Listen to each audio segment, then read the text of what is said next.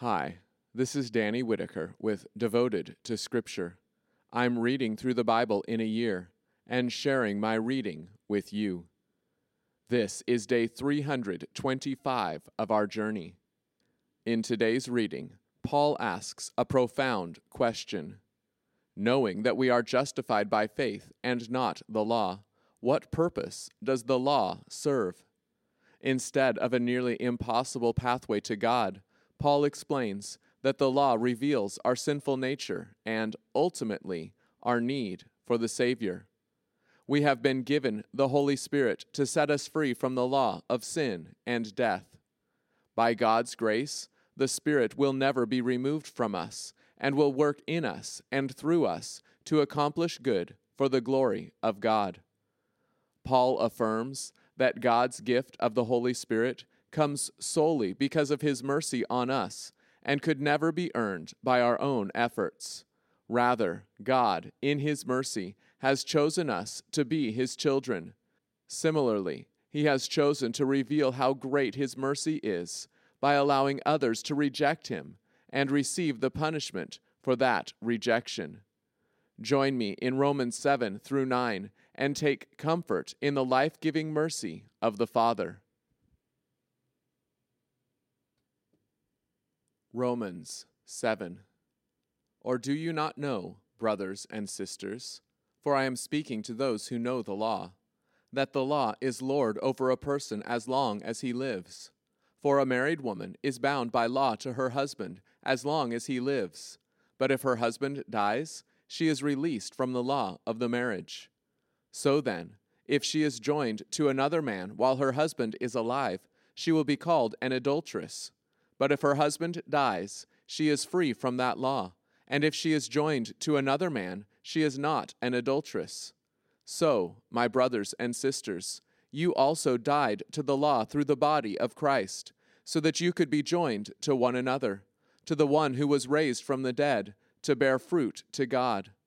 For when we were in the flesh, the sinful desires, aroused by the law, were active in the members of our body to bear fruit for death. But now we have been released from the law, because we have died to what controlled us, so that we may serve in the new life of the Spirit and not under the old written code. What shall we say then? Is the law sin? Absolutely not. Certainly, I would not have known sin except through the law. For indeed, I would not have known what it means to desire something belonging to someone else if the law had not said, Do not covet. But sin, seizing the opportunity through the commandment, produced in me all kinds of wrong desires. For apart from the law, sin is dead. And I was once alive apart from the law. But with the coming of the commandment, sin became alive, and I died. So I found that the very commandment that was intended to bring life brought death. For sin, seizing the opportunity through the commandment, deceived me and through it I died. So then, the law is holy, and the commandment is holy, righteous, and good. Did that which is good, then, become death to me? Absolutely not. But sin, so that it would be shown to be sin, produced death in me through what is good, so that through the commandment sin would become utterly sinful. For we know that the law is spiritual but I am unspiritual, sold into slavery to sin. For I don't understand what I am doing, for I do not do what I want. Instead, I do what I hate. But if I do what I don't want, I agree that the law is good. But now it is no longer me doing it, but sin that lives in me. For I know that nothing good lives in me, that is, in my flesh. For I want to do the good, but I cannot do it. For I do not do the good I want, but I do the very evil I do not want. Now, if I do what I do not want, it is no longer me doing it, but sin that lives in me. So I find the law that when I want to do good, evil is present with me. For I delight in the law of God in my inner being, but I see a different law in my members waging war against the law of my mind and making me captive to the law of sin that is in my members. Wretched man that I am, who will rescue me from this body of death? Thanks be to God through Jesus Christ our Lord. So then, I myself serve the law of God with my mind, but with my flesh I serve the law of sin. Romans 8. There is therefore now no condemnation for those who are in Christ Jesus. For the law of the life giving Spirit in Christ Jesus has set you free from the law of sin and death. For God achieved what the law could not do because it was weakened through the flesh. By sending his own Son in the likeness of sinful flesh, and concerning sin, he condemned sin in the flesh so that the righteous requirement of the law may be fulfilled in us, who do not walk according to the flesh, but according to the Spirit. For those who live according to the flesh have their outlook shaped by the things of the flesh, but those who live according to the Spirit have their outlook shaped by the things of the Spirit. For the outlook of the flesh is death, but the outlook of the Spirit is life and peace because the outlook of the flesh is hostile to God, for it does not submit to the law of God, nor is it able to do so. Those who are in the flesh cannot please God. You, however, are not in the flesh, but in the Spirit, if indeed the Spirit of God lives in you. Now, if anyone does not have the Spirit of Christ, this person does not belong to him. But if Christ is in you, your body is dead because of sin, but the Spirit is your life because of righteousness. Moreover, if the Spirit of the one who raised Jesus from the dead lives in you, the one who raised Christ from the dead will also make your mortal bodies alive through his Spirit who lives in you. So then, brothers and sisters, we are under obligation, not to the flesh, to live according to the flesh.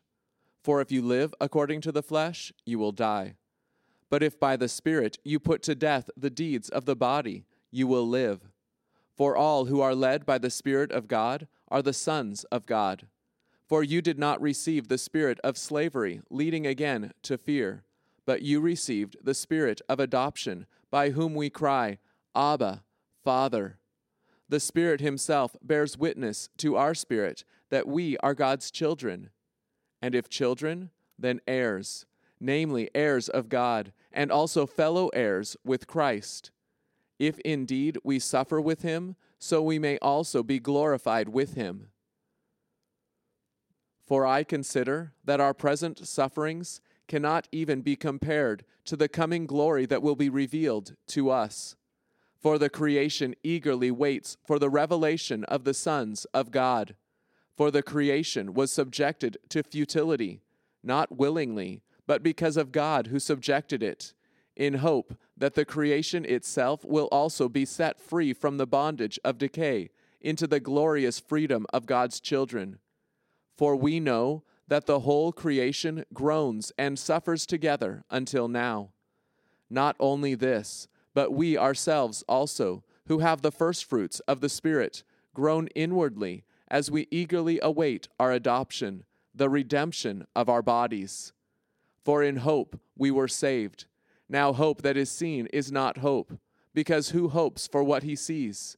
But if we hope for what we do not see, we eagerly wait for it with endurance. In the same way, the Spirit helps us in our weakness, for we do not know how we should pray, but the Spirit Himself intercedes for us with inexpressible groanings. And he who searches our hearts knows the mind of the Spirit, because the Spirit intercedes on behalf of the saints according to God's will. And we know that all things work together for good for those who love God, who are called according to his purpose. Because those whom he foreknew, he also predestined to be conformed to the image of his Son, that his Son would be the firstborn among many brothers and sisters. And those he predestined, he also called. And those he called, he also justified. And those he justified, he also glorified. What then shall we say about these things? If God is for us, who can be against us? Indeed, he who did not spare his own son, but gave him up for us all, how will he not also, along with him, freely give us all things? Who will bring any charge against God's elect? It is God who justifies. Who is the one who will condemn? Christ is the one who died, and more than that, he was raised who is at the right hand of God, and who also is interceding for us. Who will separate us from the love of Christ? Will trouble, or distress, or persecution, or famine, or nakedness, or danger, or sword? As it is written, For your sake we encounter death all day long. We were considered as sheep to be slaughtered. No, in all these things we have complete victory through him who loved us. For I am convinced that neither death, nor life, nor angels, nor heavenly rulers, nor things that are present, nor things to come, nor powers, nor height, nor depth, nor anything else in creation will be able to separate us from the love of God in Christ Jesus our Lord. Romans 9. I am telling the truth in Christ. I am not lying, for my conscience assures me in the Holy Spirit. I have great sorrow and unceasing anguish in my heart, for I could wish that I myself were accursed, cut off from Christ, for the sake of my people, my fellow countrymen who are Israelites. To them belong the adoption as sons, the glory, the covenants, the giving of the law, the temple worship, and the promises. To them belong the patriarchs, and from them, by human descent, came the Christ, who is God over all, blessed forever. Amen. It is not as though the word of God had failed, for not all those who are descended from Israel are truly Israel, nor are all the children Abraham's true descendants. Rather, through Isaac will your descendants be counted. This means it is not the children of the flesh who are the children of God. Rather, the children of promise are counted as descendants. For this is what the promise declared About a year from now I will return, and Sarah will have a son. Not only that, but when Rebekah had conceived children by one man, our ancestor Isaac, even before they were born or had done anything good or bad, so that God's purpose in election would stand not by works, but by his calling. It was said to her, The older will serve the younger, just as it is written, Jacob I loved, but Esau I hated. What shall we say then? Is there injustice with God? Absolutely not. For he says to Moses, I will have mercy on whom I have mercy, and I will have compassion on whom I have compassion. So then, it does not depend on human desire or exertion, but on God who shows mercy.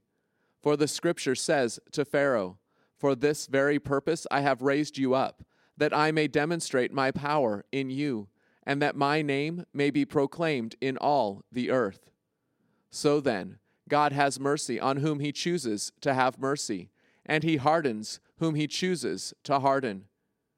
You will say to me then, why does he still find fault? For who has ever resisted his will? But who indeed are you, a mere human being, to talk back to God? Does what is molded say to the molder, Why have you made me like this? Has the potter no right to make from the same lump of clay one vessel for special use and another for ordinary use?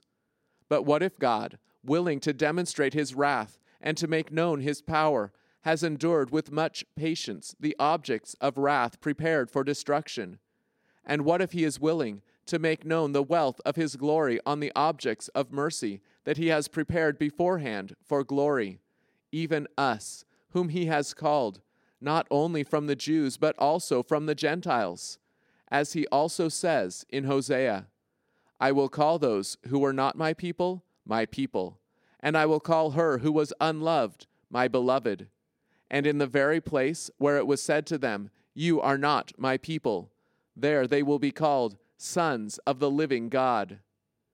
And Isaiah cries out on behalf of Israel Though the number of the children of Israel are as the sand of the sea, only the remnant will be saved. For the Lord will execute his sentence on the earth completely and quickly, just as Isaiah predicted.